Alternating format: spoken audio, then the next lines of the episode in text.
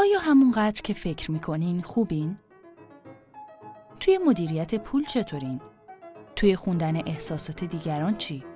نسبت به کسای دیگه‌ای که می‌شناسین چقدر از سلامت برخوردارین؟ آیا نسبت به متوسط مردم توی دستور زبان بهترین؟ آگاهی از میزان تواناییمون و سطح توانایی همون نسبت به دیگران چیزی بیش از تقویت اعتماد به نفسه. به ما کمک می‌کنه که تشخیص بدیم کی می‌تونیم با اتکا به تصمیم ها و غرایزمون به جلو حرکت کنیم و کی باید به جای این کار به دنبال مشاوره باشیم. تحقیقات روانشناختی نشون میدن که ما در ارزیابی دقیق خودمون خیلی خوب نیستیم. در واقع ما اغلب در توانایی های خودمون مبالغه می‌کنیم. محققان برای این پدیده اسمی دارن.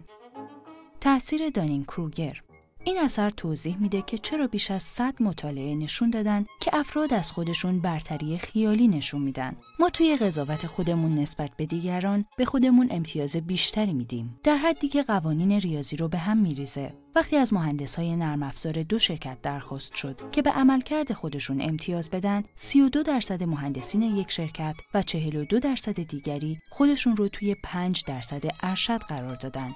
توی یک تحقیق دیگه 88 درصد رانندگان آمریکایی گفتند که مهارتشون بیش از متوسطه. اینها یافته های منفک نیست. به طور متوسط افراد دوست دارن به خودشون توی شاخه هایی از سلامتی گرفته تا توانایی های رهبری و اخلاق و فرای اینها نمره بهتری نسبت به بقیه بدن.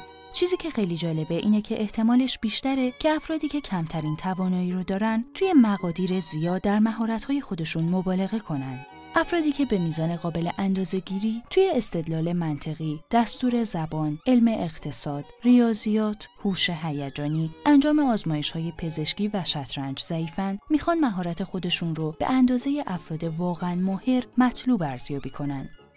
چه کسی توی این توهم آسیب پذیرتره؟ به طرز ناراحت کننده ای همه ما چون همه ما ناتوانی هایی داریم که اونها رو تشخیص نمیدیم. ویدوال.com اما چرا؟ وقتی روانشناسان دانینگ و کروگر اولین بار این اثر رو توی سال 1999 شرح دادن گفتن که افرادی که توی حوزه های خاصی از دانش و مهارت کمبود دارن از نفرینی مضاعف رنج می‌برن. در ابتدا اشتباه می‌کنن و تصمیم های اشتباه می‌گیرن. در درجه دوم همون شکاف های دانش از فهم اشتباهشون جلوگیری می‌کنه. به زبان دیگه عملکرد اشتباه از توانایی شناخت عملکرد اشتباه خالیه. برای مثال وقتی محققان روی شرکت کنندگان مسابقه مناظره یک کالج مطالعه کردند 25 درصد از گروه ها در مراحل مقدماتی تقریبا در چهار مسابقه از هر پنج مسابقه شکست خوردند. اما فکر می‌کردند به احتمال 60 درصد می‌برند. بدون فهمی قوی از قوانین مناظره دانش آموزان به سادگی نمی‌تونستند تشخیص بدن که کی و چقدر بحثشون شکست می‌خوره. اثر دانین کروگر مسئله کور شدن ما توسط ایگومون و نادیده گرفتن ضعفهامون نیست. افراد اغلب وقتی بتونن جلوی ضعفهاشون رو بگیرن به اونها اقرار می‌کنن.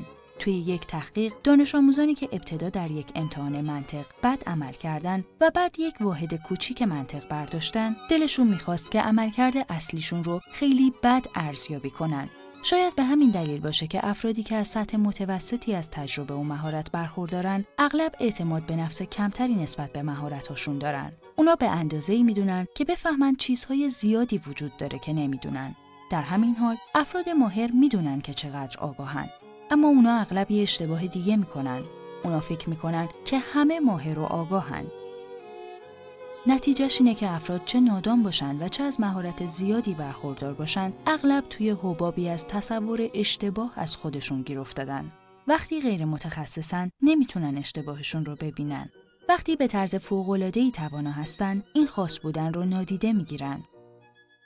پس اگه اثر دانین کروگر برای کسانی که تجربهش می‌کنن غیر قابل مشاهده است چطور می‌تونین بفهمین که واقعا توی چیزهای مختلف چقدر توانایین اول از دیگران بپرسین و حرفشون رو در نظر بگیرین حتی اگه شنیدنش سخته و مهمتر از همه به یادگیری ادامه بدین.